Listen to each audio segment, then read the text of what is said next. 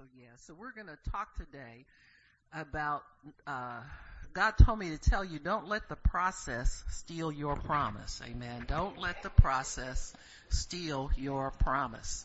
Uh, we, we all know that, uh, God's kingdom is not instantaneous. Amen. Uh, the things that we desire, uh, from God are delivered to us by faith. Amen. So you have to have something invested in your future in order for God to answer you. And then when we start to walk with God, we find out that there's something else a little different going on here. That it's not just, uh, God's not a vending machine where you ask and pull the lever and it comes out. I don't care what these money cometh people have told you. Remember that? I'm glad y'all almost forgot. But we've been, and it's really disrespectful to me. You know, God's not a slot machine. Cause that money must come from Him. Is you're not just getting money out of nowhere. Cause we're, we're supposed to not be thieves anymore once you come to Christ. And so when, when God then gives us promises, the Bible says it is so that we will be partakers of His divine nature. So the promise really is the hook that He puts in your jaw to get you to bite and hold on until you consume that thing that's on the end of the hook. You got me? Until you possess it. And so God then has us hooked by the promises that he makes to us because they are numerous and many. And they are, they encompass every area of your life. If you really read the word of God for what it says, you'll find that God intends that we have no lack of anything ever in life. And not only that, but our children, our grandchildren, however many uh, that, you know, in our generation, our bloodline. And so God intends to take full, uh, uh, care of us forever. And that includes uh, eternal life. That includes the things that God wants us to have and the things that He desires that we possess. Baby escaping, baby escaping. You think I should go get him? He's looking for mama. Say, our man is ready to go, huh? Amen. You can sit over there, brother, if it's easier to hold. They don't bother me. You know, I can out preach them, out hollow them, out everything. So, and I'll move them. Well, we don't know about that, but you know, we working on it. We there too. Yeah. So that's fine. Whatever you need to do, brother, to, uh, you know, that's fine. They don't bother me. Every, every adult almost in here was here in his condition, you know, real small. So, so amen. They grow up under the word. It's a good thing. Sure. Amen. So anyway, God wants us to be able to receive everything that we need from him, but it must be done by faith. Then we find out there's something else working here that we can call an inheritance. Amen. So there's the inheritance factor in God that must come into play when you talk about the things that God wants us to possess. So we're going to talk a little bit more about that because that will explain to you why it might take some time for you to receive the things that you need from God because God is not only promising and giving us things, but he is also maturing us so that we can live as rightful heirs. Amen of His grace and of His provision, of His uh, um, uh, everything that He has, of who He is. We inherit Christ and who He is and what He inherits. And so the, God says that we are joint heirs with Christ, which is not the same familiar thing what most of us know of as a co-signer. See, the first thing pop into people, oh yeah, I know what that is because I had a cosigner before. Yeah. Jesus is not a cosigner because you ain't defaulting on nothing God's promised you. So you don't need a cosigner. Not in his kingdom. It's already given to you. All you have to do is measure up to his standard so that you can receive. And his standard is always faith. You got to believe you receive it when you pray or you won't get it. And you gotta act like you got it before you get it. That's what faith does. Amen? God has blessed some of y'all so much in, in, in a fast time. Huh? Some of y'all walk in here so poor and broke, but if, girl, if you put your good stuff on and put your nice perfume on it and step in here like you somebody, guess what? You're gonna have it so quick it'll make your head spin. That's where the head spins. Amen? So God in, in, encourages us to uh, not fake it till you, you know, but you're to faith it till you make it. Amen. You faith it because you have it already. God says that He is guaranteed His word with an oath and a promise. Amen. It makes it impossible for Him to lie. So He He hedges He He hems Himself in to obeying His word. Amen he wedges himself in to obedience to his word where there's no wiggle room for him to wiggle out of it. Huh?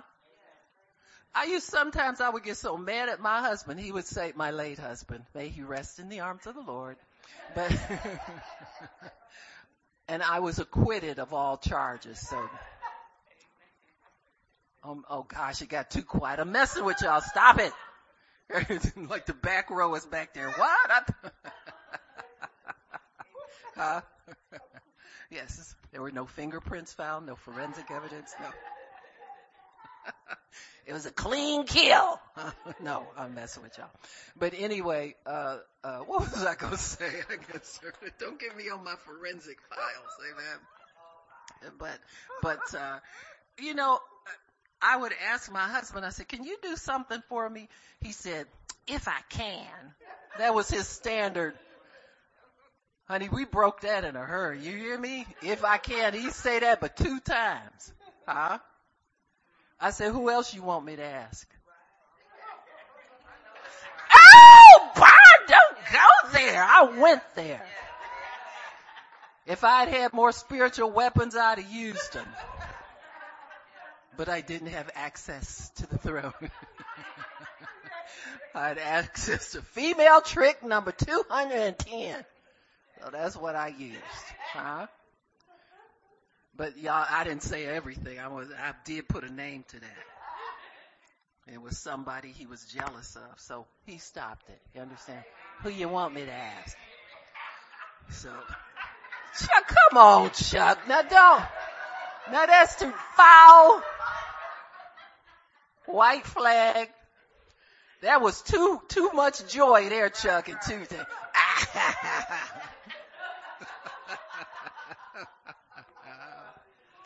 But God is not a man that he should lie.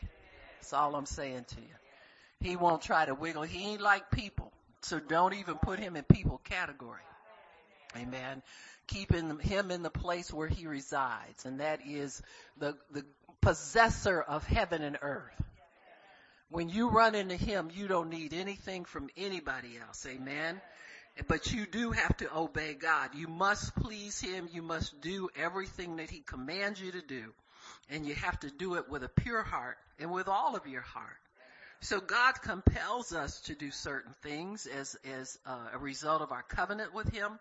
And so if we will obey Him and obey those things, God will prove Himself out to us over and over and over again. But there is such a thing as an inheritance and we have to make sure that we uh, qualify for that because we need to have that in order to receive what it is that we need from the Lord. And so, um, in Galatians 4 verse 1, why don't we t- take a look there? Amen. Let me see what Colossians 1 12 says. I make notes, but I don't write out the whole scripture. One day I'll get smart and start doing that. But what, let's go to Colossians 1 12 first. Praise God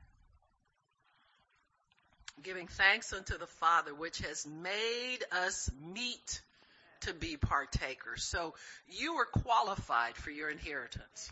That's what that says. And he says he's made us meet to be partakers of the inheritance of the saints in light, who has delivered us from the power of darkness and has translated us into the kingdom of his, his dear son, in whom we have redemption through his blood. So the Bible is telling you God has already made you qualified. That meet, the word meet means all sufficient, sufficient in every way. You know how when you, when you get saved, you have these little doubts about bad habits that you have. Sometimes it's out and out sin. You feel trapped into it. But God wants you to know that He's already made you well qualified, meet sufficient, no exceptions for your inheritance. Just like a natural son is qualified as an heir through being born into the family, we are born again into the family of God and that has qualified us because we have an inheritance with the saints in light, not darkness. So your inheritance is in God's kingdom. It's not in the devil's nonsense anymore. See, this is why the devil's always trying to snatch people back.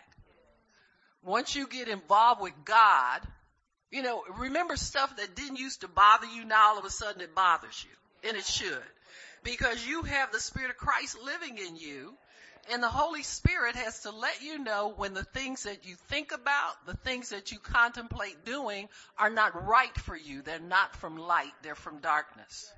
Well, the Holy Spirit is letting you know to make the decision not to do it, but then the devil comes and adds to your conviction and tries to put condemnation on you for the thoughts you have.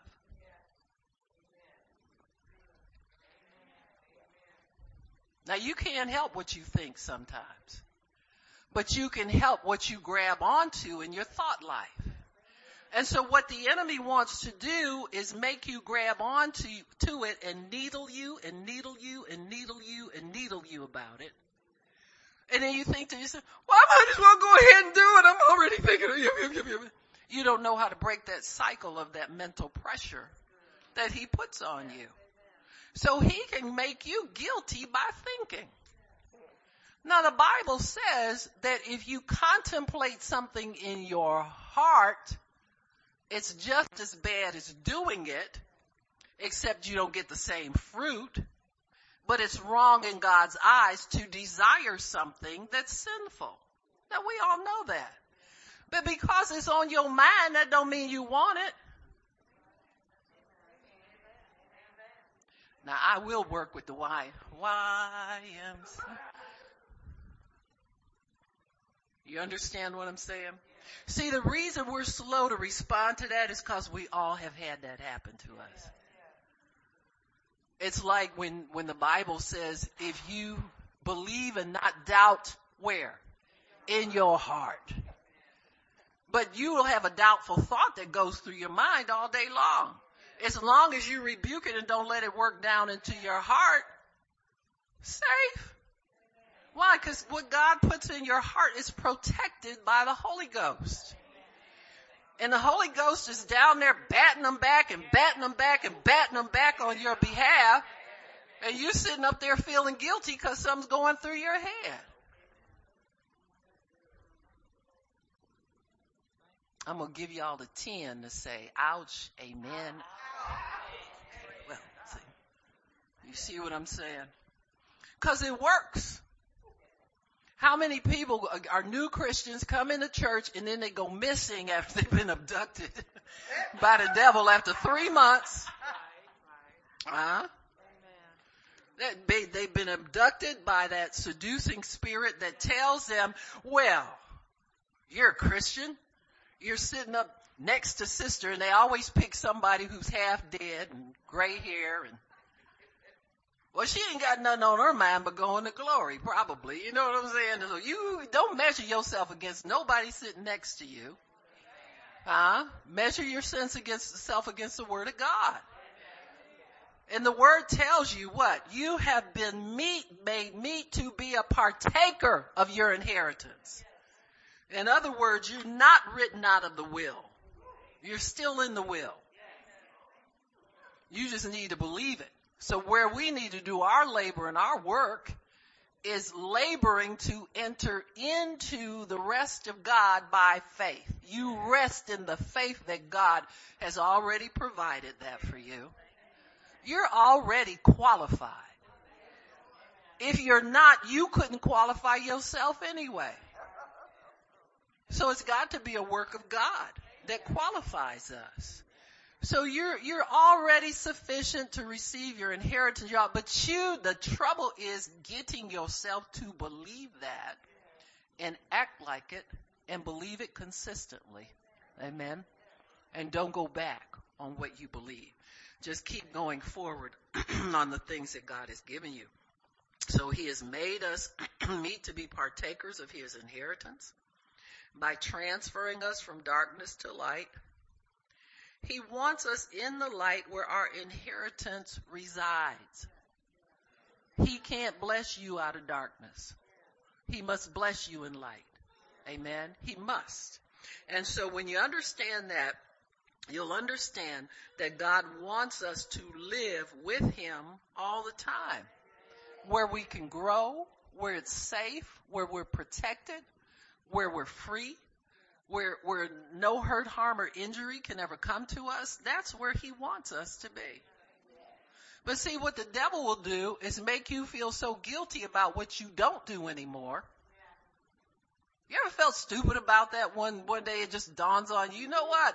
I'm sitting here feeling guilty and I ain't done that in like 10 years. Or I ain't cussed in like I don't know when and ah. So, so he wants us to stay in the light in his presence so that we can prosper and we can flourish. The only thing with that is that oftentimes when we're in the light, you can feel guilty about being in the light of God. Like you'll think to yourself, mm, I used to worry about so and so and such and such. And I am worried about it a lot. Wonder what's wrong with me. Uh, uh, maybe I should talk to God. God, should I be thinking about that more? Should I be praying more? Should I... You make your religious self crazy. Instead of entering into the rest where God says it's all done, everything that needs to be done for your situation has been done. If you think something else needs to be done, tell me what is it, what it is, and I'll do that too. You understand what I'm saying? God will even satisfy our crazy curiosities about our situations. Uh-huh. Then we feeling stupid and, and mad at ourselves because we doubted God. You understand? you just don't ever get tired of beating up on yourself sometimes. But give yourself a break. Okay? It ain't that hard to please God. We've already pleased Him. Amen. And so He is, he is satisfied. Amen. We've accepted His Son. We've accepted forgiveness and God is satisfied. Our inheritance is not of this world and God's kingdom is not of this world. See, so since we are light, we must grow in the knowledge of Him to receive our full inheritance. So really what it is, is God is giving, going to give us His Word, giving us teaching, knowledge, and experience to fulfill our days. Your days should not be spent waiting for God to do something for you. He's already done. So enjoy the part that you know He's done. And quit stewing about you understand what I'm saying? You can't do anything about getting your inheritance here earlier than it's scheduled to come. Amen. And so God wants us to learn how to wait with Him. If the more time you can spend worshiping Him, studying His Word, understanding His ways, all of that's what's supposed to fill your days and, and fill your time. Not being concerned. There should be no more concerns for any of us anymore because Jesus has paid full price for everything that we desire. Amen. Even you discount and secondhand store shoppers. That's the one thing you can say you, oh, I'm right, right in there. I don't want to spend my money on nothing I don't have to. But that's the one thing you can say, I've had full price paid for that. Amen. We didn't cut corners. He didn't, it wasn't a fire sale on the blood of Jesus where it came cheap one day. It was full price all the way so that you can live full class with God. Amen. or first class with God. Amen. So in, uh, in Galatians 4, if you'll turn there, and it, it will show you why people get all hung up on when is it coming, what's going on, la la la la la. Now I say that the heir, as long as he is a child, huh? You know how a lot of times I'll tell y'all, uh, shall I repeat that? I said as long as he is a child, you're child, huh? You know how I tell y'all I'm grown. I'm grown enough to say certain stuff. a child differs nothing from a servant, though in reality he's Lord of all. So they're talking about how people used to raise their children in a household when they had servants in the household as well. So people would raise them all under the same discipline. They had to learn how to be trained in the ways of the household all of that was, if you look at the story of the prodigal son, remember all the servants? The servants knew more about what was going on than the, the kids did almost. Except when they came of age, then there was a difference made. Because when you're immature, everybody needs to learn the same things. You gotta learn how to eat. You gotta learn how to walk. You gotta get potty trained. You gotta get all those things. Amen and, and so that you can stand up on your own two feet into maturity. How many of you parents who have raised your children, they're adults now, you still keep your one eye open. I used to laugh at Nola. Nola had three little kids running around and one eye was over here. I said, how she do that with her eyes? One eyeball was over here, another was, she kept an eye on her kids everywhere they were. And see, even now, it's hard to let go of keeping an eyeball. You better not let go of totally keeping it. So now it's just an eyeball. You're not jumping up to rescue them from everything, but you know how to go to God and pray for them. So it's a little different. You're kind of lengthening the leash on them a little bit, so to speak. I'm not a parent, so I call it a leash. I know you parents wouldn't be so crass as to say your children were on leashes, but you know what I'm saying. Same thing.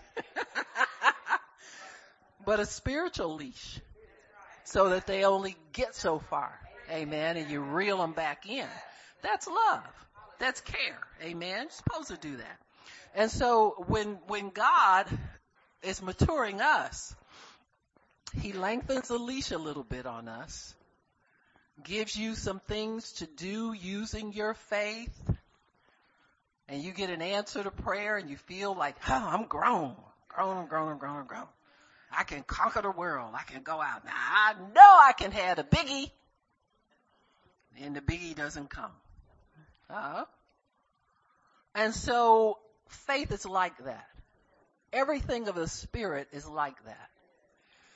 When you have a deposit of revelation or a deposit of ability, authority in the spirit, you feel like you got the world by the tail.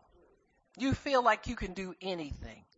You feel like, you know, the superheroes, you know, turning into somebody else when you need to and, and then all of a sudden you go to grab for what you want. You get, no, not time yet. Amen. And so an inheritance is like that.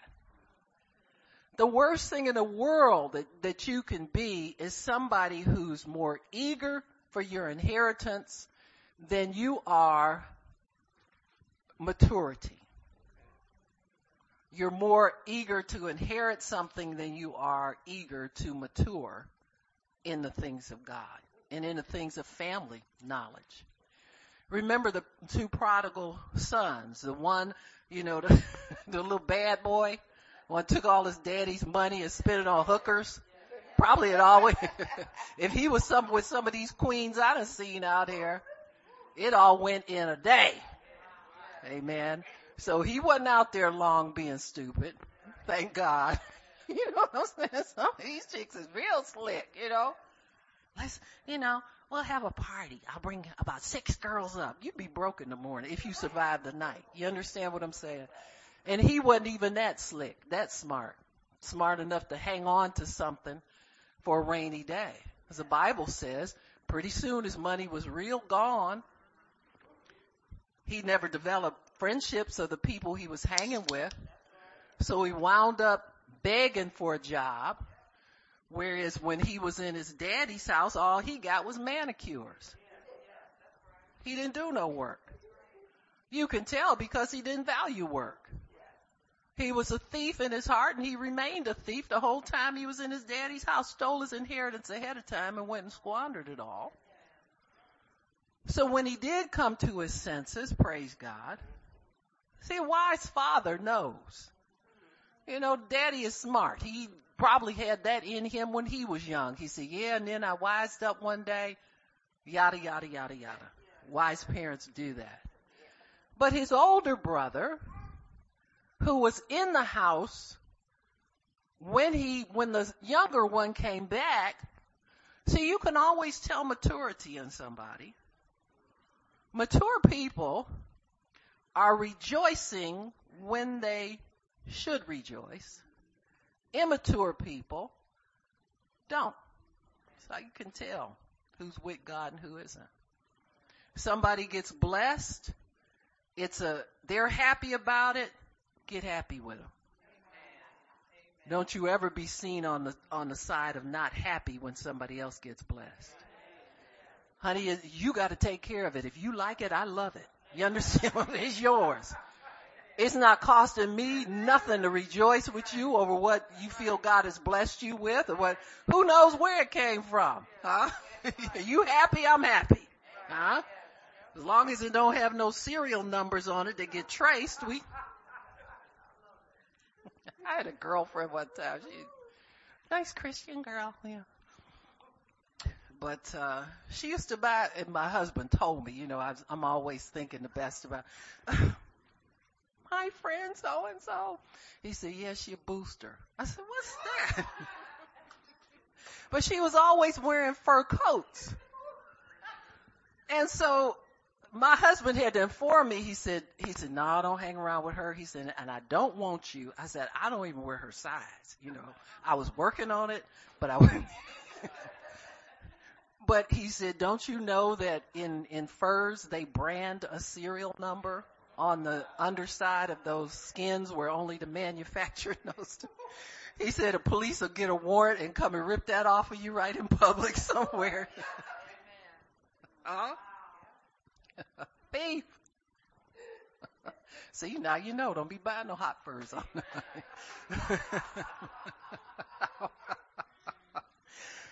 But see, God wants us to get what we get legally. She was always so glad about her stuff and my husband would smile at her and her husband. We get home, he said, listen, you can like them people if you want to. He said, but don't have them up here. No, I don't want you over none of their parties. You know what I'm saying. He had to hit me to what was going on. And one thing about him, he knew how to smell. He'd been around so many different places he wasn't supposed to be. He knew how to smell a rat when one was there. But I'm telling you, we need to learn to rejoice when people rejoice, how to mourn when they mourn. You see these people go on Facebook when somebody dies and you they want to send them to hell. Christians. They don't know how to stay in their own business and how to obey the word the way they're supposed to. But if somebody's lost some, somebody, you don't come up and try to judge whether they went to heaven or not. Good gravy. What's wrong with us? But see, the older brother was like that because he was a good boy with his religious self. He felt like that gave him the authority to judge everything.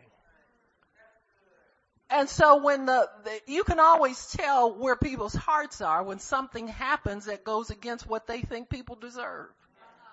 Myself included. Listen, God had to slap me around a couple times to get me out of that habit. of judging by my standards. Only thing, only person perfect is God. It's His law that people break, not mine. There's no right. God judges everybody. And so when, when a younger son came to his senses, the father made everybody in the house rejoice and be glad. The servants had a party. Everybody partied down. So, hey man, we've been waiting for a reason for a party. They don't care what's going on. Servants rejoicing, serving everybody, making merry. So the older son is out being a good boy, working in the fields, comes in. This is where God gets you. Right in the midst of you being obedient and being good, he'll bless somebody you think shouldn't get blessed. And Lord have mercy. You want to shoot through the ceiling. How they get something? I've been doing so and so and so for so long and I ain't got nothing. You can tell he was mad because he told his daddy, he said, you mean he got the best meat on the property? The fatty calf was the one that they just kept in the stall and fed. Had really tender meat. No he didn't even walk around to get, you know, get tough. And he says, you never gave me what? You remember the word he used? A kid. That's a goat. That's the toughest meat out there in the yard. Goats sit up there all day and just butt stuff. You dare not go near them. They'll butt you, butt your kids. You don't leave nothing out there that you, you care about in the yard with them. And they're tough as shoe leather. So the son said, you didn't even give me tough meat for a party. You never gave me a party. And the, the, the father said, son, you're with me all the time. In other words, you're secure. Because you're obedient, you're secure in my house. We've never even been separated. He said, and everything that I have, what? Is yours. See, you can be blessed immensely and not even know it because you're paying attention to somebody else's failures, faults, shortcomings, immaturity. He's not even paying attention to what's his and what belongs to him for minding somebody else's business. So the, the, the, the boys going away was a blessing to him. In a way, at least he found out something about his father he didn't know. Never be afraid to ask God what he thinks about you. You understand what I'm saying? Cause you need to know. Because ignorance can keep you in the dark and thinking you don't even measure up. When God favors you, He loves you. You know, He, He blesses you. He has good things in store for you. That's why he says ask. Cause that's how you find out. Other than that, the devil can keep you in the dark forever. Keep you thinking you don't qualify. Think you thinking God's not pleased with you.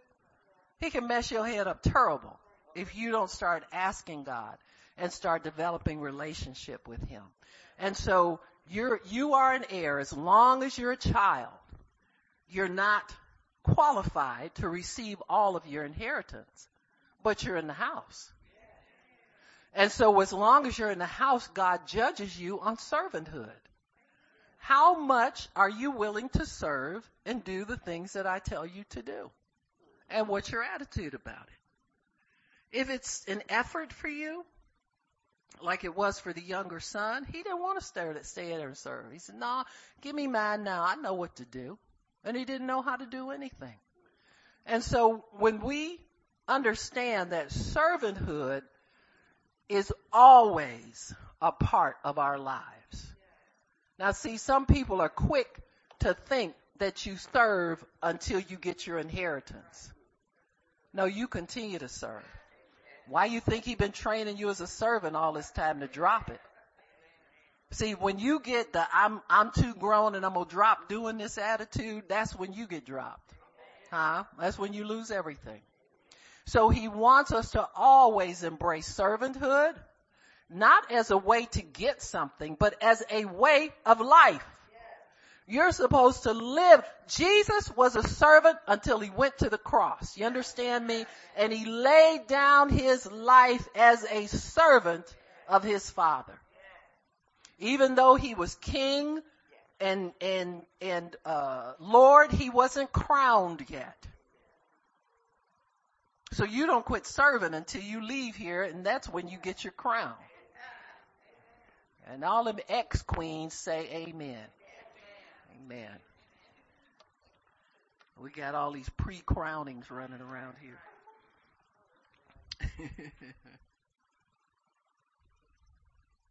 so a servant is no different according to Galatians 4:1 though he is really Lord of all in reality. So really, you're, you're, you have dominion over all the works of darkness.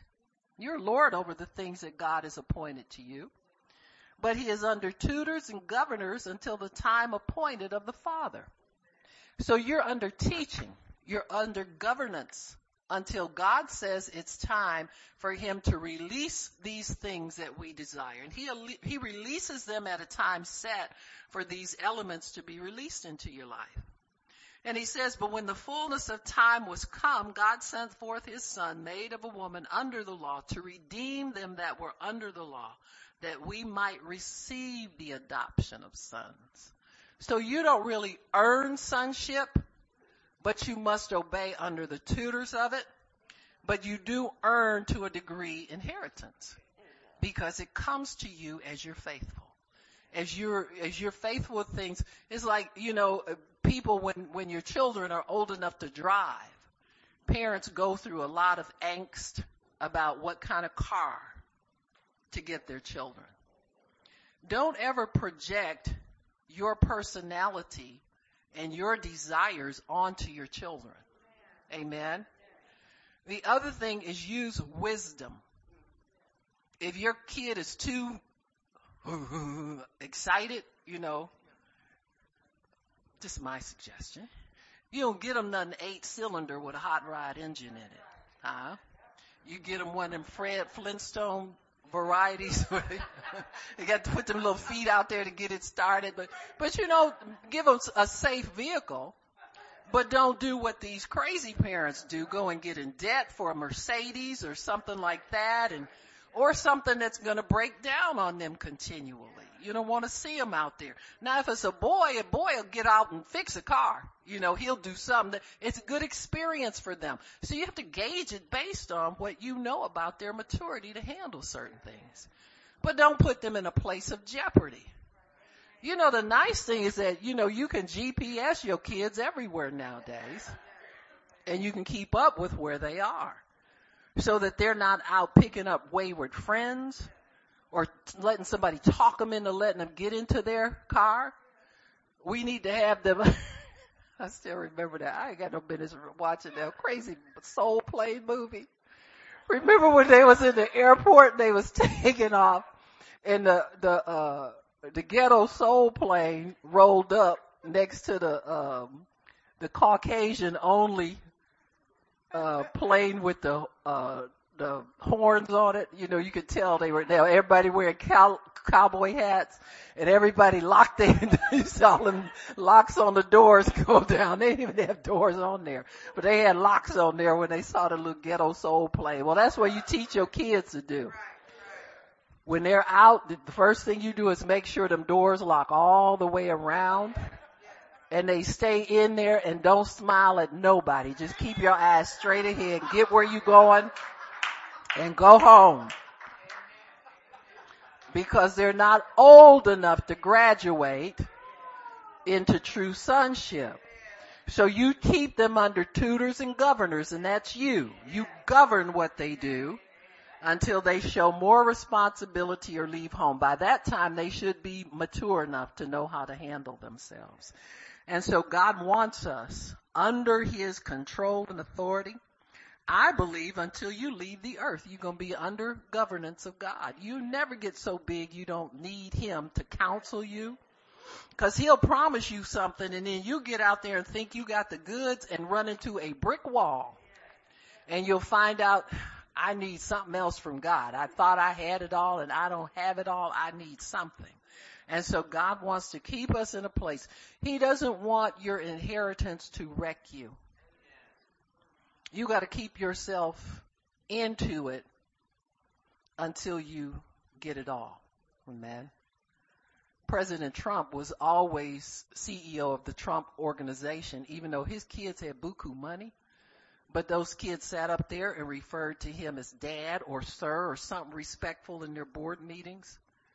And they learned the business. And so just since he's been president, he decided, said, I told him go and have a good time. I've had fun with, with that business and I'm, I'm leaving it for something else.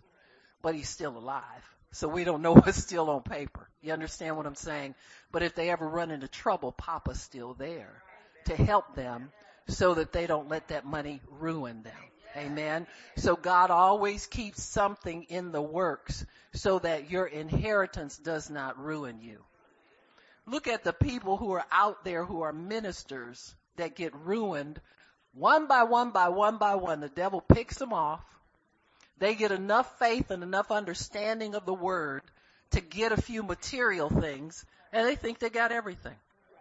They snub their nose at other members of the body of Christ because you're not important enough to be in their circle. Amen. They get around people and start demanding. They'll go to a small church and demand thousands here, thousands there, valet this and valet that. Robbing God's sheep so that they can live large. And then they'll say it's because their faith got it for them. And there's nothing faith about it. You're just demanding from people. There was a good organization. Who was that? Remember that guy that, with the, all the kids, the, yeah, Ron Luce.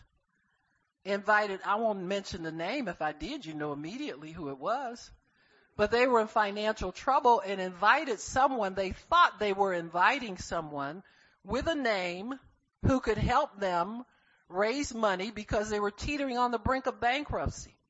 Well, once they got finished make, meeting his financial demands, they went bankrupt anyway.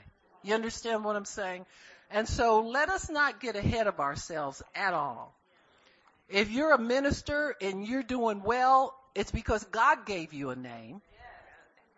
Now you may be a big self promoter, but God gave you the seed of whatever it is you're promoting yourself off of now. And so you have to be very, very careful. And see, you can have all the whole world's goods and lose your soul in a minute because you're not watching over the right things.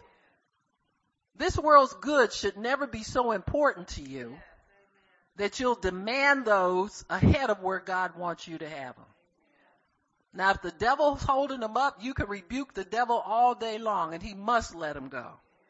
But when you start pressing in on people and pushing people around and trying to get what you need from people, you've made a big mistake with God. You're not, you're not, um, you're not uh, faithful, and you're not worthy of that inheritance. You need to know that every son imitates his father, and he does the will of the father. This is part of the process of becoming an heir. Many times it may seem that where we are now is nowhere near where we are going, but you don't know how close you are. You don't know how close you are. Abraham was on his way to becoming the father of a multitude, but he had no children until it was time for him to receive that portion of his inheritance. You can't have it before it's spiritually time for you. We're not talking about chronological time. We're not talking about your age and years. We're talking about spiritual time for you. If you look in the Bible, it, will say uh, phrases like in the fullness of time when God uses those phrases, it's usually for something big happening. Cause there's a lot of things in your life, God don't care when you get them. You have enough freedom to wreck your own little ship with debt and bad decisions and waste. You have enough time to do that, but there are some things that can only be done in the fullness of time. as far as your life is concerned, as far as the earth is concerned, as far as everything is concerned. I believe parents who have children that are growing up need to read to them the story of Mary and Joseph on a regular basis, especially when you know it's time for them to start getting married or thinking about getting married. How important is it for you to choose the right person? You don't know it might be a kingdom uh, um, important thing riding on your timing, riding on your decision, riding on your choice. See, you have no way of knowing until God opens that revelation up to you. So he wants you to be prepared just in case it is. There are certain things that have to go on in this earth according to God's kingdom timing that he's going to need one of his children to step in and do something. And you won't know if that's you if you're not prepared. So the best thing to do is pre- preparation never hurts you it works to your good to be prepared for all good things that could happen in God's kingdom. Our problem is we think too low. We never think highly enough of what God has put in us and what God has done for us and what, how God wants to use it. We still think of ourselves sometimes as mere human beings and not as supernatural God men and God women capable of mighty exploits. We read that scripture, we like what it sounds like, but we don't see ourselves there. See what I'm saying? I believe every time we get together and pray, something mighty happens. I believe something eternal happens. I believe something happens that is earth changing, beyond city changing, beyond state changing, that is earth changing every time. If I didn't believe that, I couldn't come ready to do the Lord's work. I'd be dragging in like a lot of people do and missing when I feel like it. You understand what I'm saying? So you put, must put your faith in what God is doing in the fullness of time down here on the earth. You gotta see every effort that you assert in the spirit as being important, potentially life changing for that person you interact with, and definitely changing as far as the earth is concerned. If not us, then who? If you're working with the Holy Spirit, if you don't think what you're doing is important, you better think again. And elevate your thinking about what God, why God has you here. Cause if the devil can, he'll make us all feel insignificant, worthless. You stay in that mindset long enough and see where you end up. You better snap yourself out of that and say, uh-uh, I'm, a, I'm here for the, the most high God. I'm here to do life changing things. I'm here to do city changing things. And I'm about my father's business and make sure you do what, what God has commissioned you to do. So Abraham was on his way to becoming the father of a multitude. Didn't have any children until it was time. Fullness of time. Abraham's almost a hundred. It doesn't matter to God. God told you you're going to do something. You keep obeying God. You keep struggling. You keep working for God. You keep doing what you need to do because the fullness of time will come if you stay at it. God's not lying to you. He knows what he wants you to do. And there is a fullness of time for everything in God. In Genesis 12:1, Abraham was a servant. He was under tutoring he was under the, the tutoring of God, He had a relationship with God. This tells where they first met one another.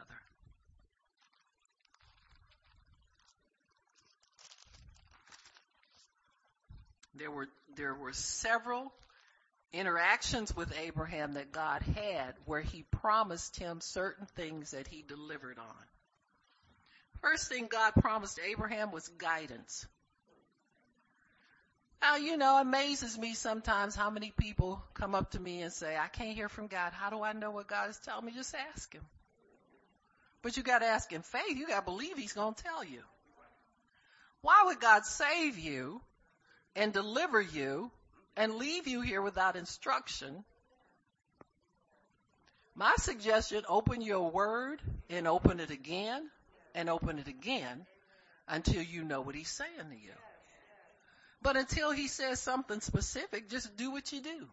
Come to church, read your word, pray, amen, forgive, love, all that stuff.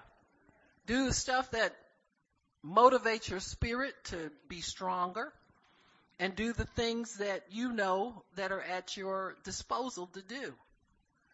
You know, I have people come in here. God sent me here and I said, well, you know, we need somebody to do so and so. Well, let me pray about it. Let me pray about it. Yeah, let me,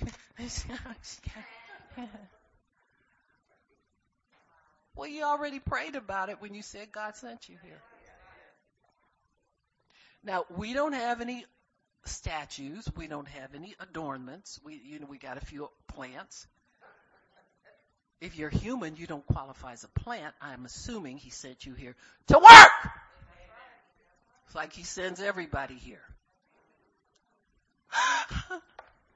You're right. Ouch, amen, oh me, whatever. Huh? First thing is going to happen to you if everybody's working and you're not, you're going to be looking like a, a sore thumb. You'll stick out. Huh? Then you're going to start feeling convicted. Then you're going to start crabbing about everybody else. It's a problem.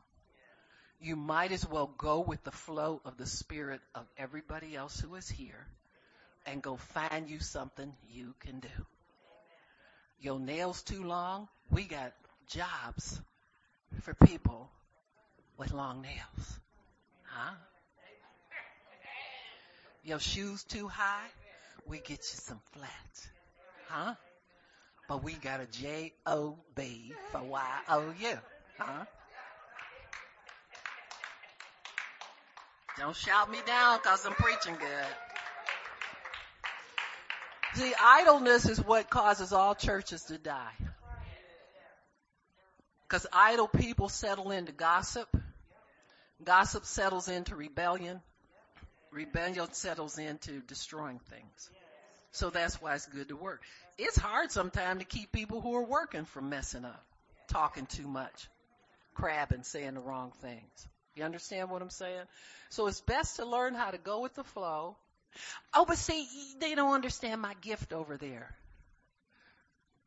If I saw it, I'd try and understand it. We ain't seen nothing yet. Huh? Get in the spirit and somebody can see something. Huh? You get in the spirit and start working real hard and everything comes out there. Huh? That's how it's revealed, folks. It'll be revealed to you once you get in the spirit and start working and doing things. Oh, don't be so quiet. Learn how to laugh about some stuff. Good gravy. Y'all sound like them congregational people over there. And we don't have no gay church.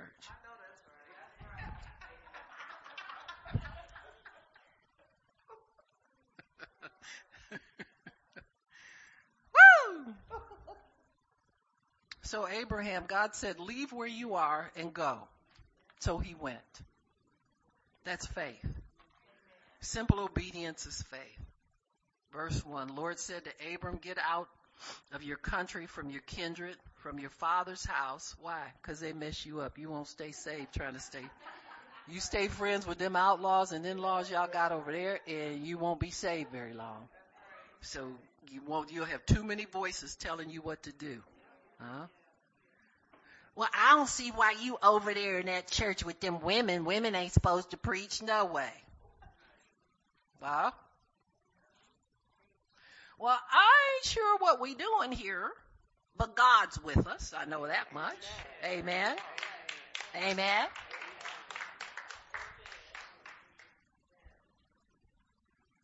People, you know, they'll criticize anything. You mean you gotta go to church Saturday too? On the devil's hell day? Huh? Well, let's keep you from sinning on Saturday night so you won't have to come to church on Sunday morning hungover. Like you do. Huh? Whatever. You know, tell them crazy people anything. Just don't, don't let them get in your head. Abraham was doing well. He went and, and followed God. He took his wife Sarah and Lot, his brother's son, all their substance that they had gathered, and all of the people. So Abraham had a degree of wealth when he met God. Man. He was a working man. He was a prosperous man. But God, he must have been motivated somewhere, somehow to leave because he felt that it was going to be a better deal for him to follow God as God was speaking to him. Whenever God tells you he has something for you, he makes it so that he knows you will say yes to it. Sometimes we have a wrong idea of the right thing and we say yes to it and God honors it anyway. Huh? People say, oh, I call you to the ministry. And the first thing they think is somebody they've seen on television. And they say yes to God and he starts putting them through the paces and the first place they get to is somewhere on a boat somewhere where it's nothing. Happened to Brother Sumrall.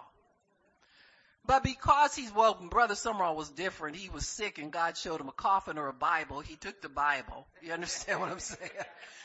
But God knows how to make the offer good, too good to refuse. Amen. He makes an offer we can't refuse. But many times in our mind, we have certain things in our mind that never happen. But we say yes to God already. You understand what I'm saying? There are things where, where we think God is going to do it this way. He's going to do it that way. He's going to do that way. I was glad when he told me I could preach because I knew I wouldn't have ever have a, a singing voice for the for the uh, for the church.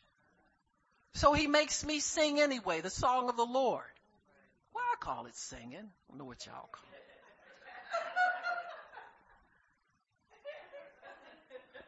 God, you tell him you like it, okay?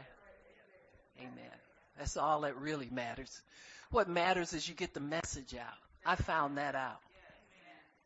I found out a lot of people who say they're singing the song of the Lord never got it from God. So it's like, what do you want? You want the people to be tortured for the whole half hour with nothing from me or you want them to have somewhat life on it? So you make your choices. But I realize I don't get to choose what I do as a servant. You just do what's before you to do. And you gotta learn how to live like that. You gotta learn how to live with your doubts and your fears and then eventually put them on the back burner out of the way so they don't get in front of you and start hindering you from what God wants you to do. A lot of people thought they were going to get very wealthy from what they do for God. And they haven't hit it yet. I was listening to Rodney Howard-Browne the other day. He went to Madison Square Garden to do a, a, a crusade there and he talked about how they struggled to, to get the money. He said the money was ginormous, what they wanted.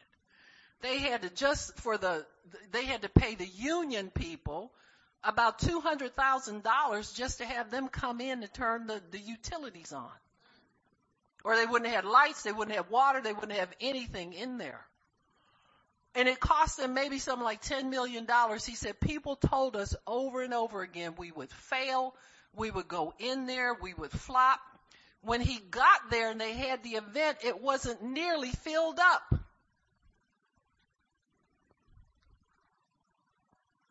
See, many people don't understand their ministry. Now, when I look at that, and I look at the size of that venue, and I look at how liberal New York State, New York City and New York State are now, then I know why you need to have a large venue open for the things of God in that city well ahead of time. This was around 2000 when he did this. Many people, and I know because we do it, you go ahead of the people who are going to get all the attention and have all the big crowd, and you go in and you plow and you fight and you bind devils and you curse things and you break powers off of things so that the King of glory can come through. Not a man with a name and not a man with a ministry, but the King of glory. And I don't care how long that place sits before a Christian goes in there and has a crusade and fills it up, but I know it's going to happen. Because he's already sent the plow in there to plow things up. He's already proven the money's gonna come. So anybody who is scared about the money factor, they know it'll happen because he did it already. And see, he he still carries a little bit of, bit of disappointment about the turnout, but I don't. I know exactly what happened.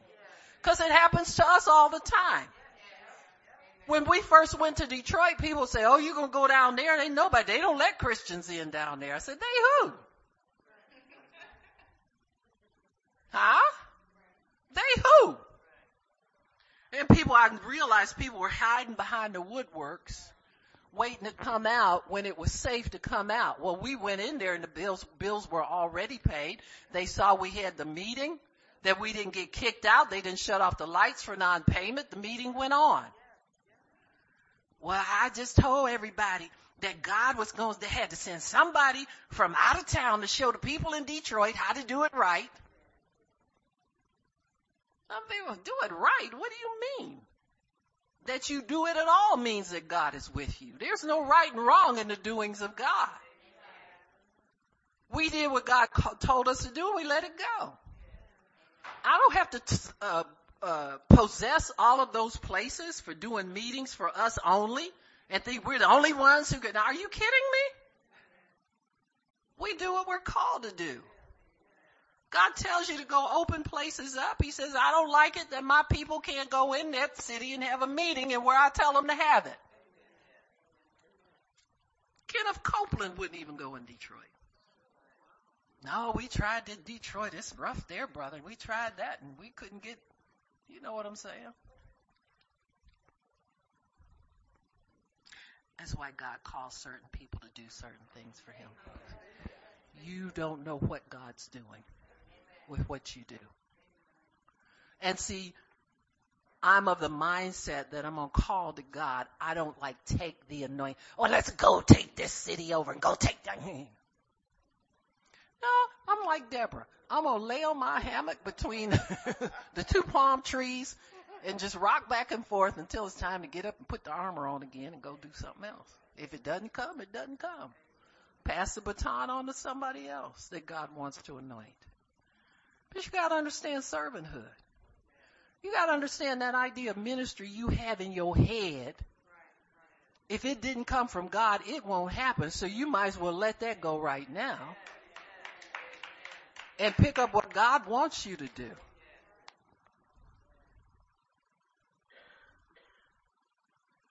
So the first thing God gave Abraham was guidance. He said, get up and go. I'll show you where. Don't stop going until I tell you stop. And that's what Abraham did.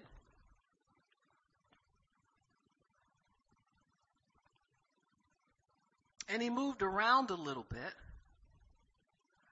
And then he got to a place where there was a famine. When God sends you somewhere and tells you to abide there, he knows what he's doing. I don't care what happens in that place. So a famine breaks out and Abraham cannot feed his family. He's nervous about it. This becomes a test of servanthood. Are you going to be a servant or are you just going to go through the motions of serving God? You're going to be a servant in your heart. Now, it's not recorded that God ever told him to go to Egypt, and I believe God did not, because everything else God told him to do is recorded. It says, so it says, and there was a famine in the land, and Abraham went. Didn't say God told him to go. To Egypt to sojourn there, for the famine was grievous in the land. How many of you know the same thing happened to his son, Isaac? And what happened? Isaac hesitated. And God said, don't go. He said, sow here. And he reaped a hundredfold. So if it was possible for the son, it was possible for the dad also. Serve the same God, got the same covenant. And so Abraham makes mistakes. How many of you make mistakes? No biggie. Just God will correct it. Amen. So Abraham goes down to Egypt he's in a place where he notices men noticing his wife. Amen. And so these are strangers. And so Abraham has this little game he plays with Sarah and, and you know, heathen men do a lot of underhand and shady stuff. You understand me? So he still has his old habits on him that he had when he was over in Ur of the Chaldees, when he was worshiping false gods. God knows that, and God has to train him. This is why you're under tutors and governors until it's time for you to inherit the biggie. This is why God brings us inheritance instead of just giving us stuff. We need to understand, embrace, and accept the difference. You're not waiting on God to give you anything. He's waiting on you to pass the test of the last thing he gave you. Can you put this thing that you want so bad on the altar, never to take it down again? And forget it's on there because you've offered it up to God. Can you not be brokenhearted if you don't get it? That's the thing people don't want to face, and that's the thing faith people will tell you. If you got enough faith, you can get it. Yeah, yeah, yeah. Let me see you get up against the rock. See, if it's, if all you ever want is material, you don't really need a lot of faith for that. The Bible proves that out. The Pharisees didn't live by faith. When they gave in the offering, they gave out of their what? Abundance. They had plenty money. There's plenty ways for religious people to get plenty of money. The widow had a mite because they had robbed her of everything she had.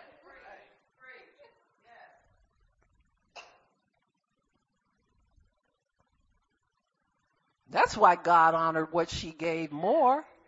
Man, she was up against some opposition there. well, you know, if you, if you buy a, a dove from me over here, uh, you can, yeah, yeah, yeah, always selling people something, robbing them blind. Give us your, give us the deed to your property and we'll take care of you. You take care of them.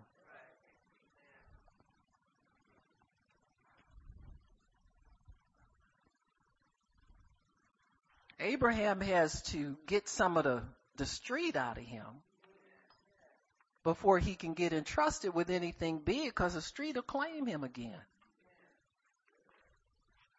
Cause your old buddies that you used to do stuff with is waiting for you to get some money. They are waiting yet for you to, cause you used to show up and share it with them. Not throwing no shade. I'm just standing here reading, reading my notes. You understand? Chuck, how many, how many bags did people get on payday and come and stamp it and, and pass it out? There's some people now waiting for Chuck to come back with some with a payday, so they can get some gorilla from her. Huh? True that.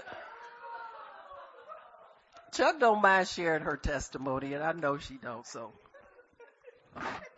y'all, the rest of y'all can stay undercover if you want to. I, respect that. I respect that. You're you're a new creature. You don't want to dredge up the whole stuff. I don't blame you. I respect it. Yeah. Chuck, Chuck is a, a, a vet. We old, we old vets in the, uh, the biz, hey? We done been, bring some everywhere and done some everything, but we, we don't smell like smoke, do we, Chuck? You know, we don't smell like smoke. So this famine becomes a test. Anytime there's lack in your life, it's a test. It's not permanent. Don't freak out. Don't get crazy. Don't scream and holler and think God's forsaken you and he's forgotten you and oh, God doesn't love me anymore. More about do you love him? That's what the test is. So the famine strikes. He moves to what looks better in the natural for survival. Survival minded people will always choose what looks best in the natural. That's how people sell you bad automobiles. They get them shined up, dialed up. Take that real sticker off of them, put a medallion on there that looks like something foreign. Tell you, oh, you ain't heard of this kind of car? This is from from so and so and such. It's like this the best they got, huh? So he does what looks best in the natural for him, for survival. when you're in survival mode, you are, are more concerned about what you're going to eat, drink, and wear, how you're going to be provided for when God's already promised you. You need to get everything in the natural that reminds you of poverty out of your life. Start putting things up there that speak to your provision, God's provision, to where you're going, not where you've been. All of that stuff, just remove all of the old things out and start putting things in that speak to your your position in God and your future. Start putting some scriptures up around your house. Put some I've got so many little post-it notes that the, the glue got dry and fell off somewhere. You know, you can go behind any of my furniture and find some post-it notes with a scripture on them. That's been there for years. Amen. That's how you live in the new. That's how you live and make it through these tests. So you know the end of the story. Abraham goes down to Egypt, tells people that Sarah is his sister, not his wife. Is half true. He had to say that to her to get her to go along with it. You understand? Some of these things are for, but he knew how to work the system, so to speak. And so they look at her and she's so beautiful that the Pharaoh, the man who's in charge of the whole land, wants her. Now see, Abraham was cool as long as it was just an average brother walking around that might be interested in her. But when the top guy is interested, there's nothing you can do. Huh? Abraham might say, well, she my sister, but you know, she's engaged to some other guy and she, you know, she ain't free. He could speak up for her with anybody on his level. But here's the ruler of the whole nation. So he's got to do what the Pharaoh says. Pharaoh's smarter than Abraham.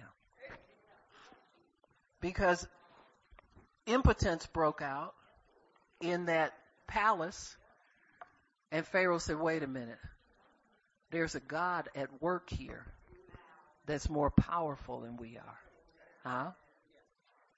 And so there, who, he wanted to know who this woman was and who she belonged to. So when Abraham got in front of him, he couldn't lie to him. He's the king. You're a dead man one way or the other. You know what I'm saying? You lie to him, you're dead. If you tell the truth, you're dead. You might as well tell the truth, Abraham. You're supposed to be a godly man. And so Abraham tells the truth. He says, why'd you tell me she's your sister? He said, I might have taken her to be my wife. He says, just take your wife, get out of here. We'll pay you restitution because when you offended somebody, there were laws in place for repayment of offenses to people's life. Ain't like it is now. People rob you blind, run off and laugh about it. You know, if, if somebody powerful that served a God that was powerful, you offended them, you, you gave them everything but the kitchen sink to appease their God. They're scared of Abraham's God. 13 verse 1, and Abraham went up out of Egypt, him and his wife and all that he had Lot with him. And Abraham was very rich. Very rich and just made a big mistake. God does not take lightly a man giving his wife away or considering her just a commodity. But at that point in Abram's life, he didn't know any better. That's how they rolled back in the day. That's how they played it. And so people will think, now let me tell you what religion will do to you. Oh, well, that couldn't have been God letting him have, giving. God didn't give him that money. No, it says very clearly in my Bible that Pharaoh gave it to him. But does it say in the next sentence that God killed him when he took it? Okay. It says it was his possession and he was very rich. God told Abraham, I will bless those that, he's told him this before, I will bless those who bless you and I will curse those who curse you. I will fight with those who fight. That's covenant language. When those men tried to take his wife, they tried to take God's possession. Sarah was God's daughter whether Abraham recognized it or not. So God took care of business as far as she was concerned. And the rule in Egypt was if you offend a man in any way, you must pay him restitution. Now it don't look clean to us because we so holy and we so wonderful. But I'm telling you, that was Abraham's money because they were offended. Well, Abraham was the one that set it up. They didn't know that. They just knew they crossed the line. And they knew they had to pay. And they knew God, Abraham's God was powerful. And they knew they wanted their life back and him gone. You understand what I'm saying? So you see a promise of God coming to pass even though you sin in the meantime. That's for all you perfect people waiting on get real perfect before you get something from God. Let me give you a little secret. The blood covers every sin you commit, past, present, and future. And Abraham didn't have that kind of covenant with God yet. He was working on it. You understand me? The only thing Abraham understood about relationship with God was being led and the tithe. That he understood. But other than that, he didn't understand anything about how to get along with God, but he was learning. You get slack for your learning. And you get it all your life and it's called if you confess your sins, he is faithful and just to forgive you your sins and cleanse you of all unrighteousness. Even though I lied and said that, yes, Abraham, you get cleansed. Huh? Abraham made regular sacrifices to God. He worshiped God. He built an altar to God. That's called relationship. When you have an altar to God, it's called relationship. It's in our hearts as new covenant believers. You have an altar in your heart where you meet with God and you worship Him in spirit and in truth and you confess your faults to God. You tell God, God, if there's anything that I need to do, you let me know. I want to keep moving on. I don't want to stay where I am. I don't want to stay in kindergarten in, in, in the things of God forever. I want to mature on and receive all of my inheritance. And when you're sincere with God, He will be straight with you. He won't tell you anything you've done that He won't forgive you for. He won't give you any bad news. Oh, that was the worst thing in the world. I could have heard God. You'll never get that from him. Sometimes he won't say anything to you and just, you know, kind of like, well, just quit being crazy like that. You know, get, come get in your right mind. Go get back in your word. Go, huh? And so we need to understand, folks, that God is grooming us for greater. You're still under tutors and governors. You'll be under that all your life in God. You'll be able, but you are receiving an inheritance as you obey. Things happen good for you. Some things are withheld for a greater day, of greater obedience. It's up to God. He wants us to take a hint, and that is learn how to be content right where you are. Don't let lack bug you. And don't let abundance draw you away from Him. But stay in the flow of obedience to God. Understand that you have an inheritance. Some of us will get most of it when we get to heaven, and I think that's the best place for it.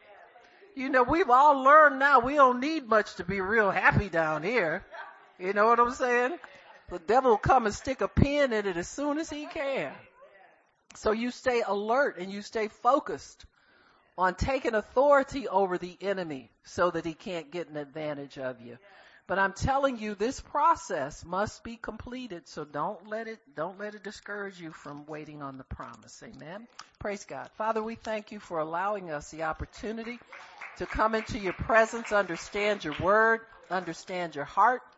We thank you, Lord, for the heartfelt petitions that go before your throne that as we stand before you in the righteousness of Christ Jesus by his precious blood, Lord, nothing is ever withheld from us. So we thank you, Lord, for being the faithful God who keeps covenant and mercy. unto ten generations and more. Eternally you keep it, Father. So we thank you that our, our goods are secure, our homes are secure, our loved ones are secure at all times. In Jesus' name, amen and praise God, says the Spirit of God. I have this in my possession and I am working it out for your good.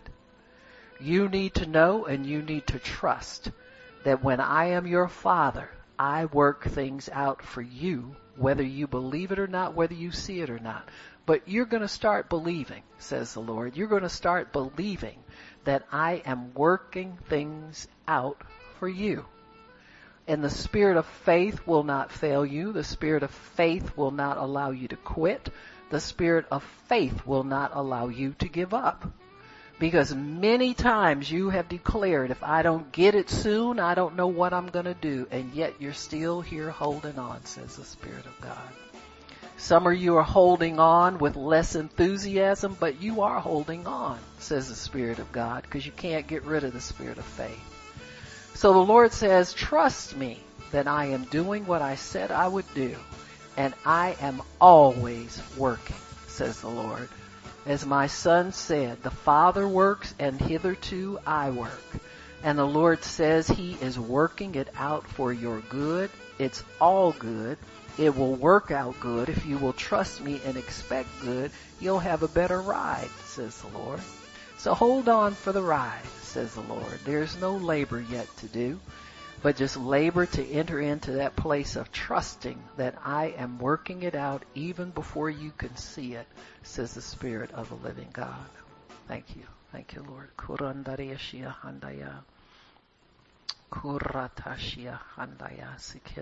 That which you thought was dead will come to life again, says the Lord. That which you thought was over is not over. That which you thought was not ever going to happen for you will happen. You just got to put it out there. You must put faith in it, says the Lord. I need your faith to bring it back to you, says the Spirit of the living God.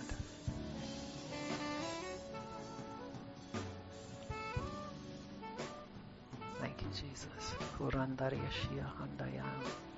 Kurata, harata, harata, harata, harata. Haratashia handaya. Ha. Kora. Ha. Koraha. Ha. Korahasi. Karatashia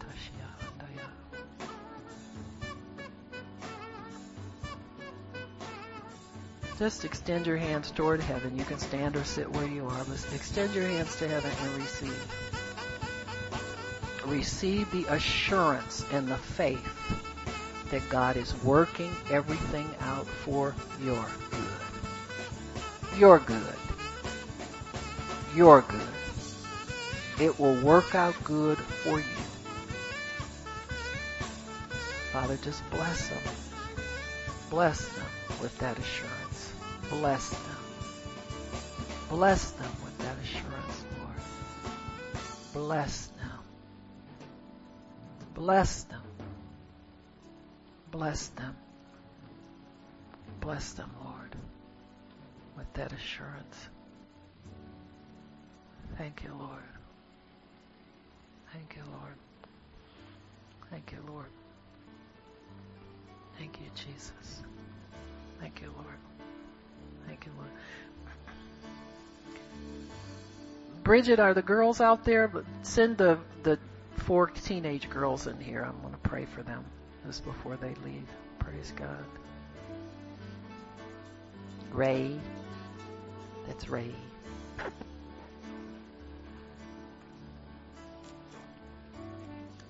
Praise God.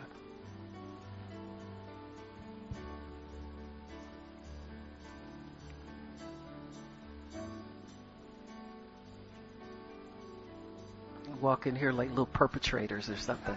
It's nothing bad. You all know it's all good in the things of God and the Spirit of God. Teenage is a confusing time, you know, for everybody. And um, you half out and half in, half half grown and half not grown, not knowing what to go. So God wants you, ladies, to be assured where you're going, and you're going to get there. The name of Jesus. You will get there. In the name of Jesus. You will get there. Oh, you going already, aren't ya? You will get there. Amen. Praise God. Amen. Praise God. Amen. Praise God.